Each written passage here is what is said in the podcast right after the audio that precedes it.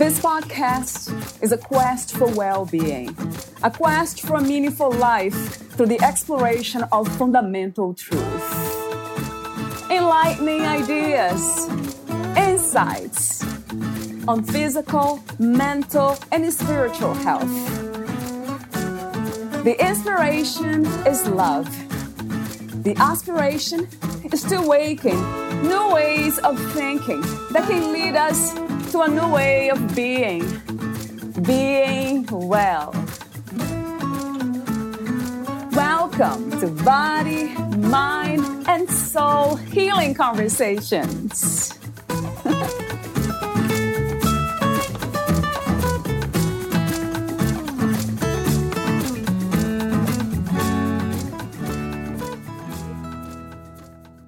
Tall poppy refers to someone who is noticeably successful, defined as wealthy, prestigious, influential, ranked, or even born, and who may attract hostility, envious attention, or malice. Tall poppy syndrome, TPS, is the psychological condition where some people hold someone in contempt in order to cause them to fail or to suffer disgrace by trim, cutting him or her down to size. Even though TPS has been documented in most countries using a variety of metaphors, words, and phrases, it is rarely mentioned in the United States. In sharing Douglas's experiences with others and writing about tall poppy syndrome, he helps readers learn about this syndrome. Tall poppies are described in his book in detail, with a section devoted to their societal benefits. The book also describes emotions such as bullying and Schadenfreude, which are similar to TPS, as well as examples of tall poppies and fallen poppies, including fallen poppies cut by the U.S. government. Valeria interviews Douglas Garland, the author of The Tall Poppy Syndrome The Joy of Cutting Others Down. Dr. Doug Garland practiced orthopedic surgery in Southern California for 37 years. He is a clinical professor of orthopedic surgery at the University of Southern California and published more than 110 peer reviewed scientific articles.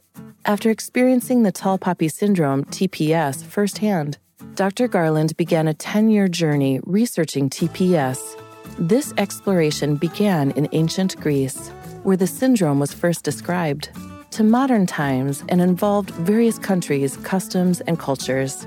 Specific emphasis was directed towards Australia, where TPS is a cultural pastime. To his surprise, it was recognized everywhere in one form or another, except in America. After studying America's emotional cultural behavior, Dr. Garland concluded that TPS was prominent in America, perhaps more so than in any other country, but it is unrecognized. Emotional behaviors of the cutter and cuttee were identified. The result was the definitive tome, The Tall Poppy Syndrome The Joy of Cutting Others Down and more than 600 citations, which is available on Amazon. Meet Douglas at douggarland.com. Here's the interview with Douglas Garland.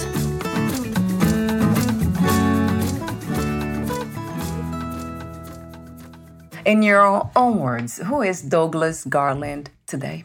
The old Douglas Garland was uh, an orthopedic surgeon for 37 years in Southern California who was also an academic orthopedics and published a lot of papers. And now I'm retired for eight years and I spend most of my days enjoying my life and contemplating the tall poppy syndrome. The definition of success and happiness. What is success to you these days? And is this the kind of success as you understand also happiness or do you distinguish success from happiness? You separate them. No i separate them um, I, I don't think you can really try to achieve happiness. I i'm of the opinion that happiness happens. So hopefully if you define a successful outcome, you'll find happiness. But, you know, happiness is having a good friend, happiness is helping your next door neighbor. And success is often related to your job. And so when I look at myself, I was a very successful orthopedic surgeon in Southern California. I had a huge private practice. I was also in academics and published over 120 peer reviewed articles. And so, by the meritocracy of America, I would say I, I was a very successful orthopedic surgeon. That doesn't necessarily mean that I was a happy orthopedic surgeon. Uh, happiness, I think, is very divorced from many times your work life. And and so that uh, you know work is work. I mean being a doctor can be very painful. I, I took call every night. I was by my phone. I was on call on the weekends. So there's a lot of stress to that. And that stress you know leads to burnout and unhappiness. So sometimes um, the professional success of one's work is completely divorced from one's personal happiness. My personal happiness actually when I was practicing was a garden that I had. I had a huge vegetable garden and I had about 40 to 60 tomato plants. And I have to tell you, I had more happiness in that than I did during my private practice. I can see that um, very much being true reality. I love your answer. Yeah, so success for most people is not connected to happiness. Talk to me for a moment about the transition from being a doctor to the author of the tall poppy syndrome. Well, once again, when you look at work, especially in America, um, your work defines you and so people thought of me as a doctor and not as a person. And that was, I relocated uh, from Southern California. Now I live on the central coast of California. And I wanted to change, uh, not change who I was, but I wanted that person that I was uh, to sort of disappear and start over. And the best way for me to do that was to relocate because if if people saw me out in my garden, I would still be Dr. Garland to most of the public. And and I was done with that particular aspect of my life. So I, I relocated and and really started anew. And the interesting thing, of course, was that I had been what we call in the business the tall poppy, meaning that uh, somebody had cut me down. So that gave uh, retirement gave me a lot of time to think about that, the implications about that, and that then, of course, led to the book, The Tall Poppy Syndrome, which I published earlier this year. And the two people, intrinsically, the people are the same, but now I'm much more religious. I have time to go to church and go to Bible studies and to read read the Bible, and I do a lot more uh, just reading and thinking every day. My wife and I spend an hour walking the beach uh, since we're in a coastal resort town. So I have lots of time to think about myself and my person and my neighbors and and uh, what what the meaning of life is and what true happiness is. That's wonderful to hear. It sounds beautiful to me. The transition between working, doing what you you're doing, feeling the way you did with the unfortunate, let's say, situation that you went through with the tall poppy syndrome that you didn't know at the time what it was, and then you have been doing a lot of research, and you have introduced it to me. Actually, I had never heard about this syndrome before. So, with that in mind, since you mentioned um, religion, spirituality, what is your view of life these days through the lens of spirituality or religion?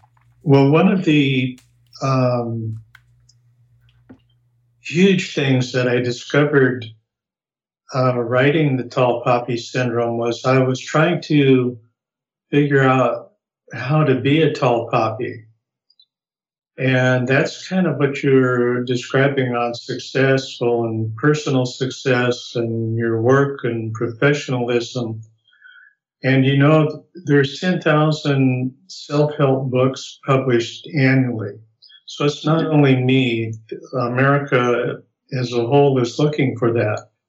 And the problem I came across, or at least in my mind, was that if there are 10,000 books being published every year, the the ability that they're they're what they're inspirational, but they're not transforming people. If people were being transformed, there wouldn't be 10,000 books the next year. There would maybe be 5,000 books the next year. And the next year there would be 2,500 books. So people weren't aren't being transformed or they're not uh, undergoing transformation and then going into action. So that part of my thinking then was how what's the simplest way that I can make people become tall poppies? In in in the essence of that thinking, then I decided that, or I concluded that the biggest way to be a tall poppy is to serve your fellow man. And if you think about it, that's that's really what Christ did. He, he had a very simple message. And if you, I, I'm retired, so it's very easy for me to serve my neighborhood. I'm the garbage collector guy. When when it's time to take the garbage cans out, I make sure the neighbors' garbage cans are out, and I frequently take my neighbors' garbage cans in. It's a small task, but all of them appreciate it.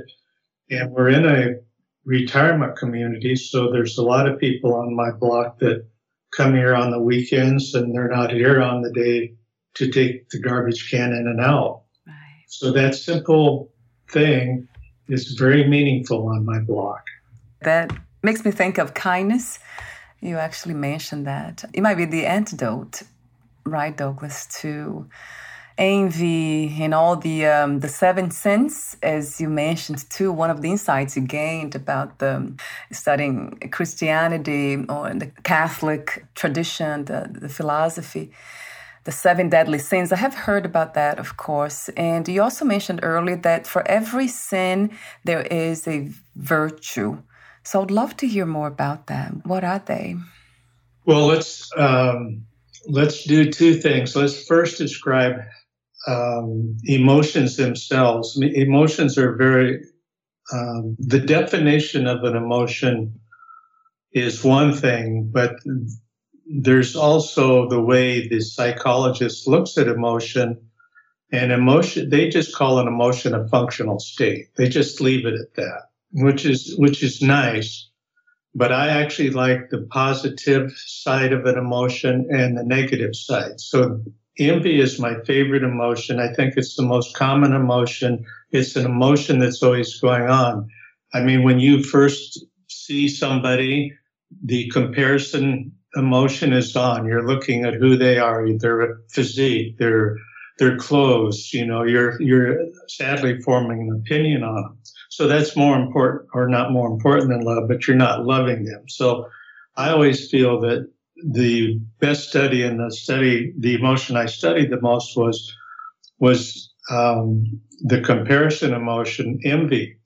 Now, envy is divided into two things: good envy and bad envy. And Aristotle did that clear back in ancient Greece. So he, we've only refined that definition, but that he looked at that concept way back. And the good envy then is to look at your neighbor and he has a nice home and um, neighborhood pride. So the good envy would be, well, I want my home and my yard to be as nice as his. So you, whatever you do, hire somebody, work on it yourself, but you and try and improve yourself and your home to be equal to your neighbor.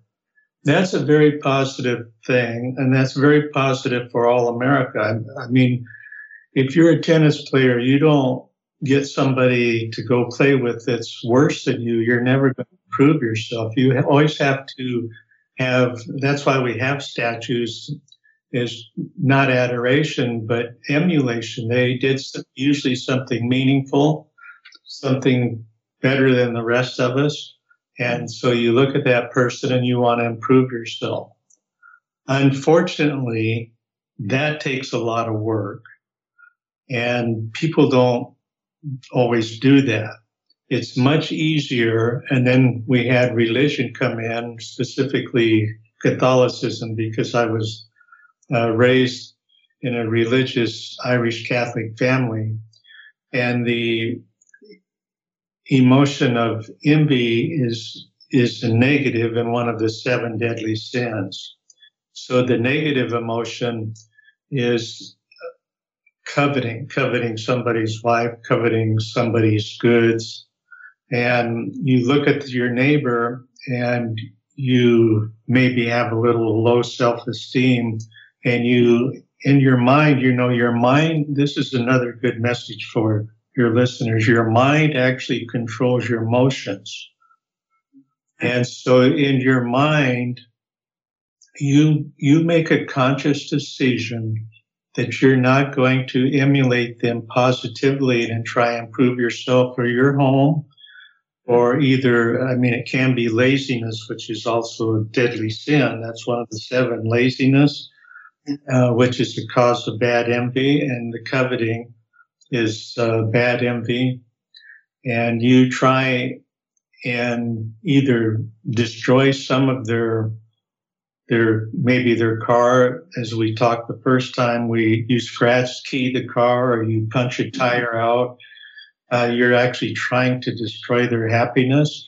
Or that's a positive bad action meaning that you take some direct action. And also you can just do disparaging remarks to the neighborhood about why you think that person's a bad person so that's bad envy and unfortunately that drives much of America. We're a meritocracy. And if we can't improve ourselves at work, we have trouble climbing the ladder of success and competing for the next uh, job opening. The easier thing to do is cut the other person down rather mm-hmm. than improve yourself. And, and so that is the negative emotion or one of the seven deadly sins. Now, the seven deadly sins have become uh, extremely important to me. The seven deadly sins were actually described by, I think, Pope Clement, Pope Clement in the fourth century. Strangely enough, it was a guide to the monks who lived in a monastery. I don't know why you'd have to tell the monks how to behave when they should be praying every day. But anyway, he, he came up with the seven deadly sins. And the seven deadly sins are envy, which is bad envy, which is usually found in the cutter in the tall poppy syndrome. Uh, anger.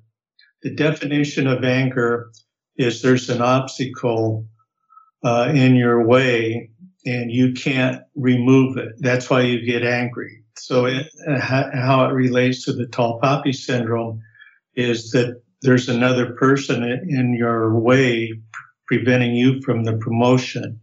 So you want to cut that person down. So that's bad anger. Positive anger would be anger makes you actually focus. So good anger would be um, that person is a little better than I am. I'm going to work harder. I'm going to spend my energy working harder, coming in early, leaving late, having all my work done. So anger can be positive once again if we look at the positive negative aspect.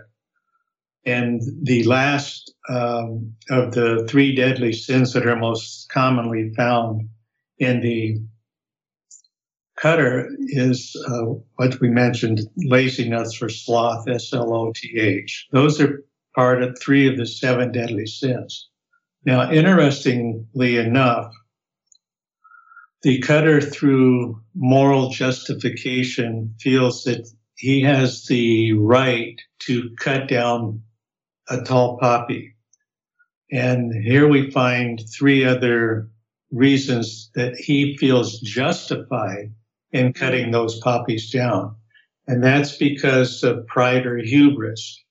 somebody um, it becomes too big for their britches. That's pridefulness. The next would be greed, which, of course, in America is a very common reason to, um, you know, you get greedy and you cheat people, and we just have that cryptocurrency fraud going on. So that's a that's an example of the tall poppy syndrome. Somebody being tall poppy because of his egregious activities, which involve pride, number one, and two, greed. And then the third is lust. Uh, there's a lot of um, a lot of the media was cut down in the Me Too movement, and that was a lot of pride in almost all those men. Some greed, uh, but lustfulness. So those are three also of the uh, deadly sins. So we have three found in the cutter, three found in the uh, tall poppy who uses those negative emotions, and then the cutter feels justified in cutting that person down. The only um, sin we don't mention in the tall poppy syndrome is gluttony. But that those seven um, make up the seven deadly sins, and six of them are commonly found in the tall poppy syndrome. Now, in Christianity, especially Catholicism, the way you modify your bad behavior uh, is to look at the opposite, which would in envies would be kindness. And so kindness is the antidote to bad envy. So in your neighbor, for example, who knows what would be if you have bad envy and you're disparaging uh, your next door neighbor. What if he had a nice Porsche and you had low self esteem and you were so envious and thought bad of him, and then you went over instead of bad envy, you said, "Gee, I just admire your car. However, did you afford that?"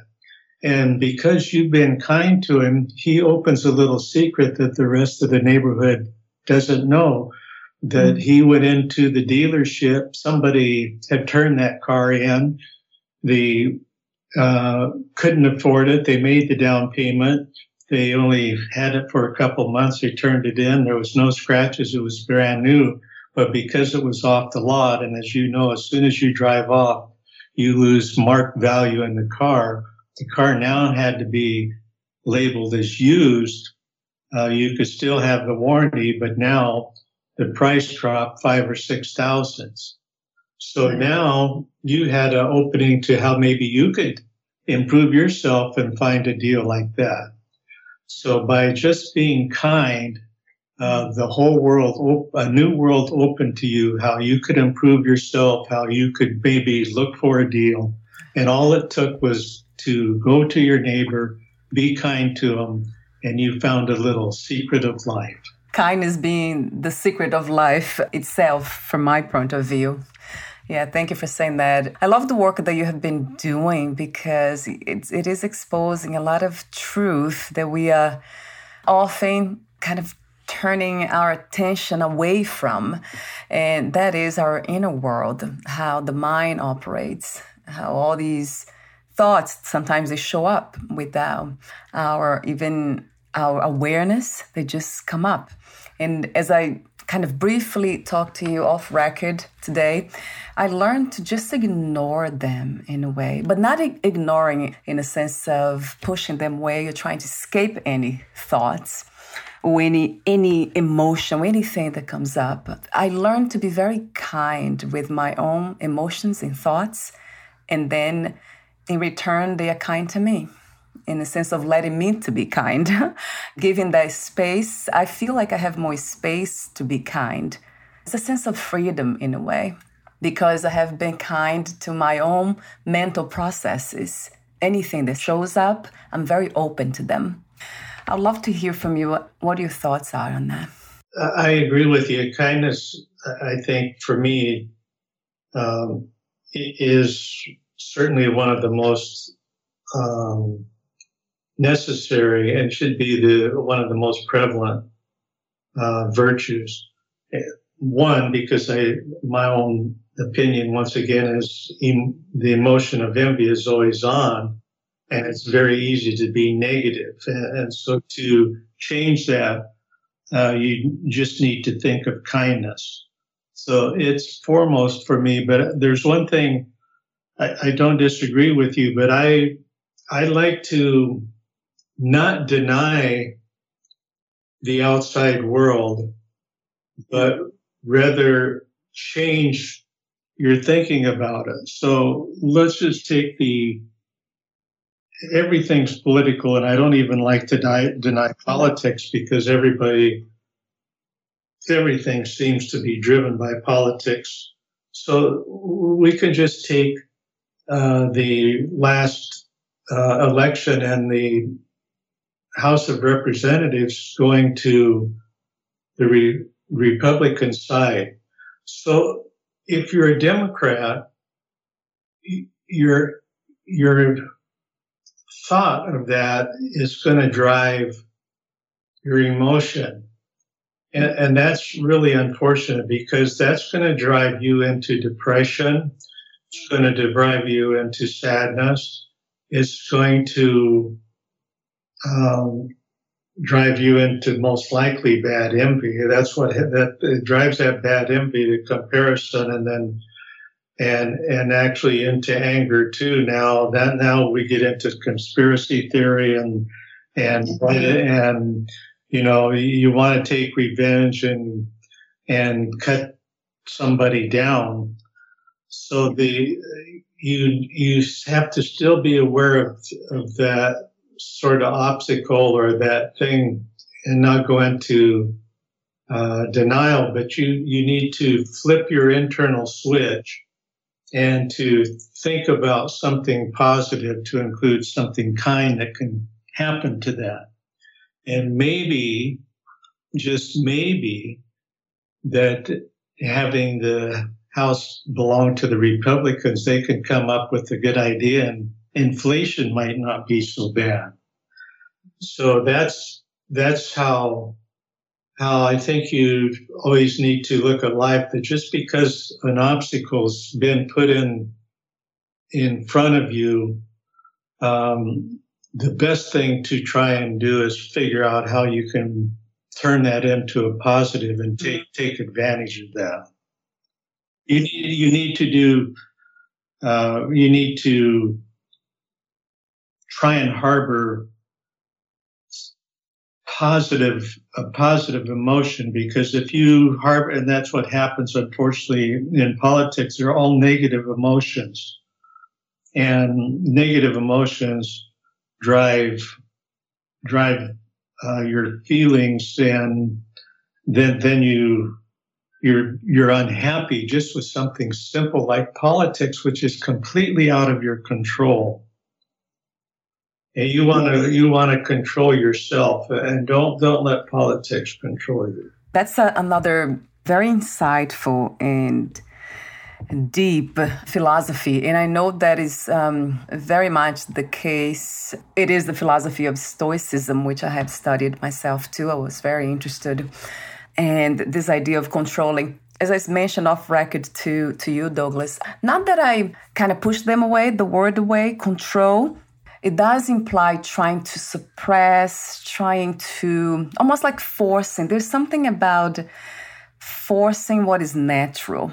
And I do see feelings as very natural. They just come up. We cannot control them. We cannot even, they just show up in the body, in the mind, in form of thoughts. So we can't really try to box them or push them away. So is there any other way that you have another, let's say, another way we can go with that same idea? Uh, we did discuss control. I'll use direct, but yeah. but your your emotions are actually controlled by your beliefs. So if you if you harbor the wrong belief, just as your neighbor, if you harbor um, the wrong belief about him, um, they're going to trigger or direct. I won't use control, but they'll control mm-hmm. bad bad envy. So there, your beliefs do, to a certain extent, control how you behave, and that's the problem. Um, I don't know if you wanted to discuss near enemies, but th- that's so. Let me let me let me, which I think your listeners can get this. I think because I think this is so important because our country is so divided. In Buddhism, they have um, near and far enemies. So the if you take say King Henry VIII in ancient, not ancient, but in mid-century England or later when they had kingdoms, the far enemy would be France, which they were always fighting. So they all knew who the far enemy was. Everybody knew the far enemy. But the near enemy was somebody on your staff who was going to poison you or something. And those were the unknowns. So the near enemy is, is really something that you're not aware of. And in, in, in us, as far as I'm concerned, it's some emotion that your your mind is controlling, which is not based on true fact. So let me uh, let's look at um, the cancel culture, for example, which is huge right now in our wokeism.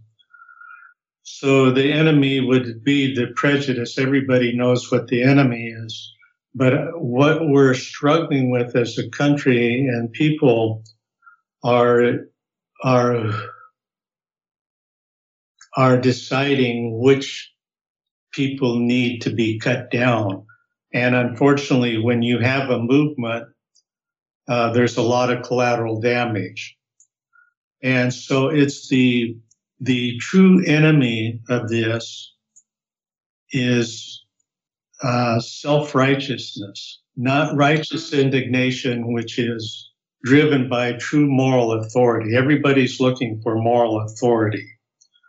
And that would be kindness. Kindness is a moral authority. All, all the Stoics, the virtues drove wisdom. So if you you had all the virtues that were opposite the seven deadly sins, you would have a certain uh, moral authority of righteous indignation would would drive all of that, and it would be acceptable, and that's why the cutter feels justified in cutting down the egregious activity of the tall poppy.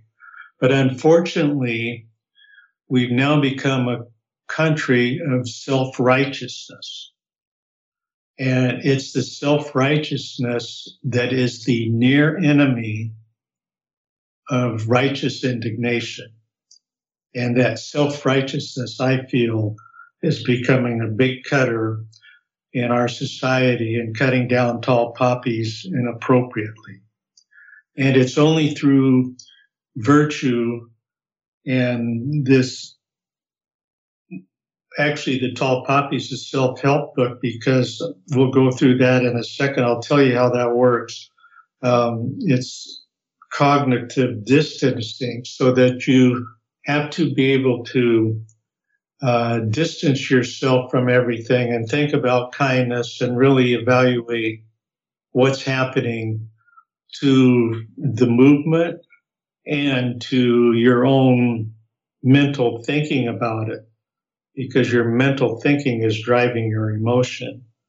And just maybe uh, you have what they call uh, disputation. You can think, you can dispute your own madness and change your opinion. You know, there's a, there's a, the guy's on the podium and he says to his audience, who wants change? Everybody raises their hand. Everybody wants change. And then he says, now, who wants to change?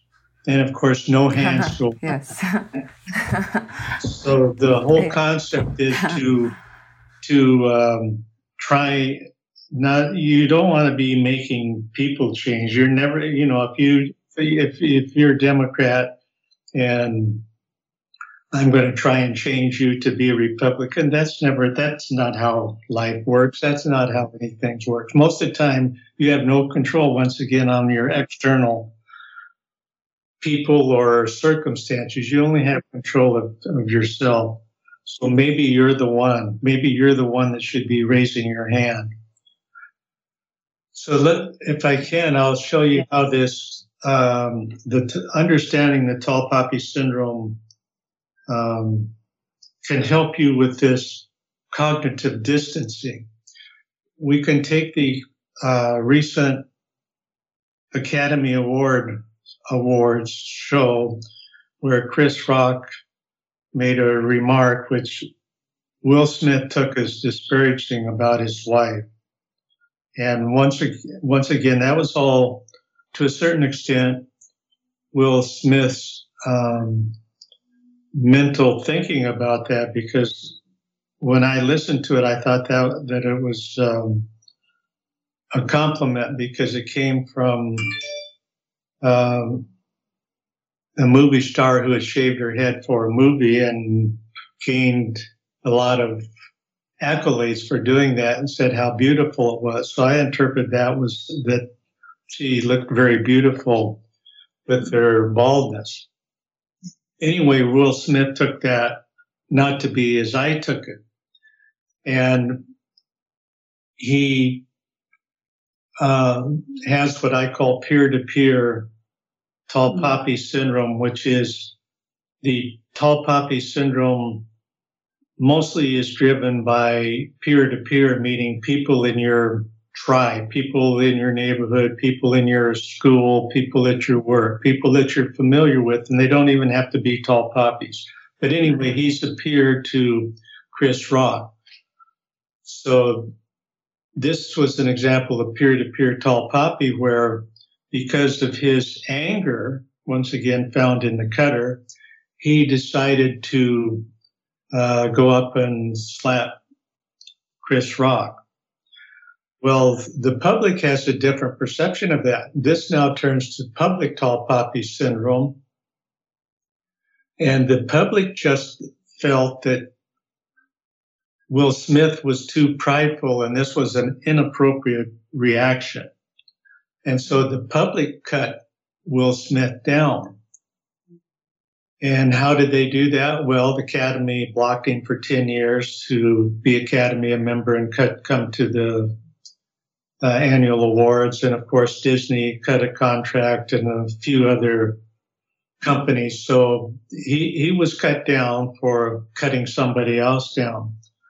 Now, this cognitive uh, distancing is here we are talking about look, viewing this, and we're making our own biased opinions as to some people thought that it was okay for Will Smith to do that some people thought it was um, Chris Rock was inappropriate. So it's this distancing that us as a viewer gets to look at people and understand the tall poppy syndrome. And by viewing what's transpired, you should then reflect on your own self, which you were talking about earlier. Mm-hmm. And then maybe you can uh, change your mind uh, maybe you were biased towards maybe the inappropriate, non-moral thinking, non-kind thinking, and you can actually change yourself and become more kind. So that's actually how how the uh, book itself became sort of a self-help book because it, it helped you understand the negativity of emotions, the bad actions. It helps you understand the good actions and it shows you actually how you can modify yourself and become a servant and become more kind. I mean, you know, whoever does the research and writes the book or does the presentation, they're usually the ones that are changed the most, the guys that write the book, not the people in the audience. So mm-hmm. I can tell you that that nobody grew taller than myself uh, as I wrote this book. But that that's how understanding the tall poppy syndrome and life uh, helps you understand yourself better mm. and hopefully makes you a better person. I love your work. I love your intention. I love your message. It's very clear to me. And it's interesting that you said this now about people who write books, they are changed by doing the work. So you mentioned earlier about so many self-help books are out there. So maybe that's what's happening. People are transforming and they are writing about their transformation. A lot, lot of them are. So well, uh, we can stay on that point a minute. I mean, actually, if you want to change your emotions, the best way to do it is write them down. Well, um, I mean, you're right about um, what what we're discussing about who's writing all those inspirational books. I think they're they're inspiring themselves first, and they're the ones going through most of the transformation, probably not the readers. And that certainly was my case. But if you read some of the reviews of my books, uh, people do talk about that, but uh, if you if you write about your feelings, uh, the expression of that helps you understand yourself better and will help you, uh, I think, dissipate and and maybe modify some of your more aggressive views. I mean, uh, the more kind you are, for example, the more bad envy dissipates. I can just tell you that. So if you're writing about anger, um, and you you really can see in black and white how sick you are, and that that's part of the first step of the transformation process. And as you're going through that, your anger will become less it goes back to that perhaps the reason why I have this uh, almost what's the word? I don't push it away, but I don't use the word control because that's how I view it. That everything that shows up in my inner world or my outer world, it's to be understood it's a reflection of something my inner world what's happening outside anyway. So i'm always kind of dancing between those um, ideas concepts of contemplation reflection understanding. That brings a lot of kindness in my world uh, inner world and also I, I, I, see the outer world from the lens of kindness so he becomes kind too. So that's why i never heard about the i don't watch tv and i'm not trying to push away that either just i'm not interested. The cancel culture i heard somebody saying that i interviewed the other day but then you mentioned today again. I never heard of that before and i know it has been happening. But I don't see there's a lot of that's happening. I know that Russia and Ukraine, there's a war happening it's almost a reality that I don't engage with. And, and, perhaps because I'm so focused on this, talking to people like you about transformation, kindness, love, and kind of elevated ways of living, more meaningful per se, that it makes a huge difference in my way of seeing everything and the perception of the world. Well, I can't let. Uh, um the tall poppy syndrome goes. So the in the in the book, it's a world history of the tall poppy syndrome. I start in ancient Greece, go through Rome, go through most countries. Um, it it from ancient Greece onward, and I found it in most countries. But it it is it, not only is it in country, but it's country to country, which is where we're going with this. Because you mentioned Russia. Mm. And Ukraine. So here, here you have a situation of one country uh, cutting down the other country, and you have Putin cutting down Zelensky. So you have it on a personal level and a, on a country level. And so there's pride in the person and pride, just like Germany and Hitler, pride in a country. So yeah. pride really drives the egregious behavior and, you know, you and I would tell Putin, there's just one thing, dude, that you have to do be kind. And that, that ends the war. yes, yeah. And it, it really, really is. Before we get to that reality of kindness and transform ourselves and others, it's essential that we look very close into those sins, as you call it, just mentioned the deadly sins earlier, and also the negative emotions and thoughts we have without trying to control them, but just being curious about it and open. Because I think the more we listen to these, um, give them attention, a sense of curiosity, just being curious, the more it becomes clear that we are not separate from them, which means we are everything the good and the bad. So it's beautiful to see that we choose to be the good. And that has been my experience. We choose kindness over love over fear. But let me uh, take that point because I can I can tell the person you are just by talking to you, and you can probably tell I'm a little more con- confrontational, uh, controlling and stuff. But to a certain extent, we have to help. We have to help the bad and you know let people understand bullying and the problem is the bullier never understands himself because he develops that behavior as a young kid and he's very he becomes very successful at controlling his environment. And so he, he uses that in grade school it continues in high school continues in the job and in his life. So if he's never called out uh, he's probably not going to be uh, introspective enough to figure it out himself.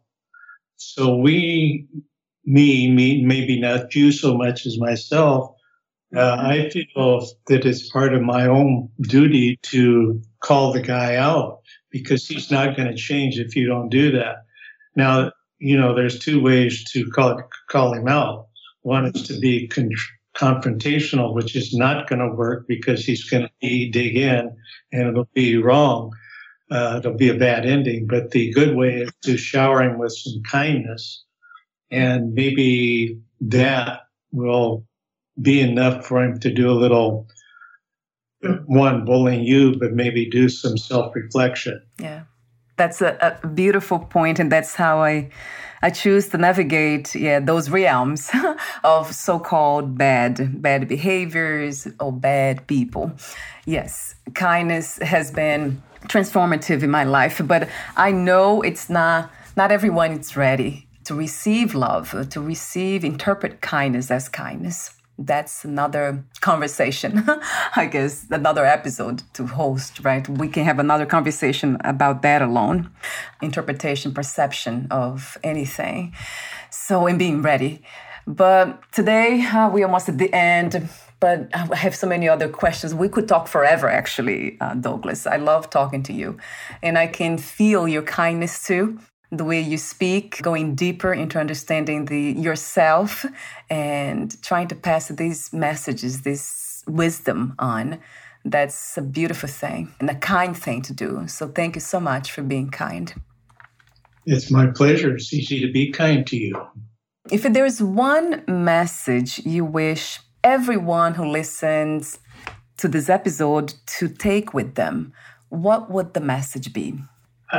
Uh, I just think uh, what I learned writing my book is the most useful message is to serve your fellow man. I mean, if you'll have intrinsic happiness, you, you know, if you make a lot of money and buy goods and spend it all on yourself, you're never going to attain happiness. But if you use that wealth and you share that wealth, um, you'll you'll attain way more happiness than buying it on yourself. So if you if you're serving people, if you, you have unlimited goodness, so if you're serving people and you're kind to people, you're going to find true happiness. Mm, yes, that's a simple message, and that's that's the easiest way to happiness that I know. Yes, thank you for saying that. It's a confirmation for a lot of us that listen to this podcast, but I know some of us don't know that yet, um, don't trust that yet. But yes, that's a trust that I have. And also, that comes from experience. The more we share,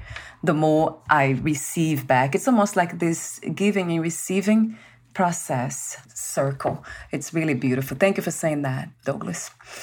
So, before saying goodbye for today, where can we find more information about you, your book, products, services, and future projects? Well, the most of it's um, on Doug Garland, D O U G G A R L A N D uh, dot com. That's my website. You can find everything on that.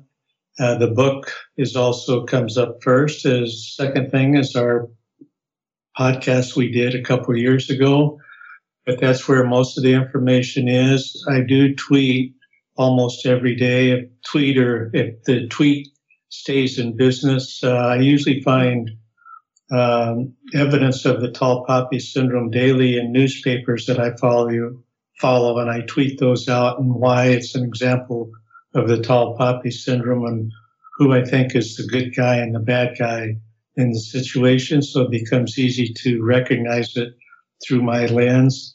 And I'm just starting a new website up, um, tallpoppysyndrome.org, which may become very interesting as I expand my concepts on it. But there's not a lot on that. That's brand new, only a couple weeks old. But the, just DougGarland.com is the best thing. Wonderful. I'll have the link on your podcast profile and I'll have the Amazon link for your book as well. Thank you so much again, Douglas, for your presence. And we'll talk soon. Thank you. Bye for Thank now. you. Good talking to you again. Same.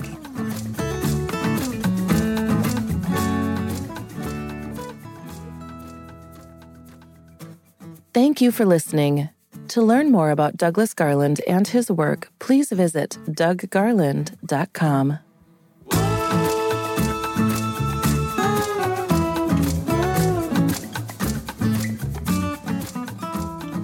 learn more about this podcast, please visit fitforjoy.org slash podcast. Thank you again for listening, and bye for now.